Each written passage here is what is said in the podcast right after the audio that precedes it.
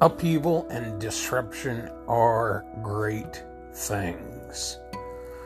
As long as you can keep from getting sucked under and destroyed by these things, if instead you can look at them as being sources of opportunity, disruption and upheaval and revolution are great things.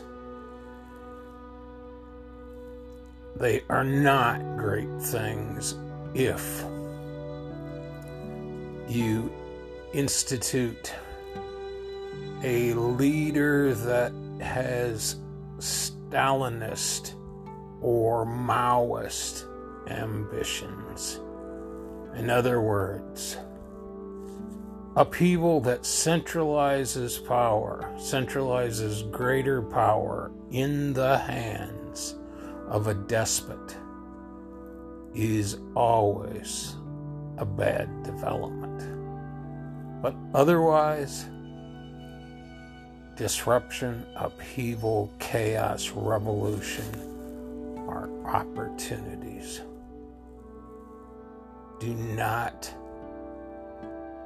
waste the opportunity.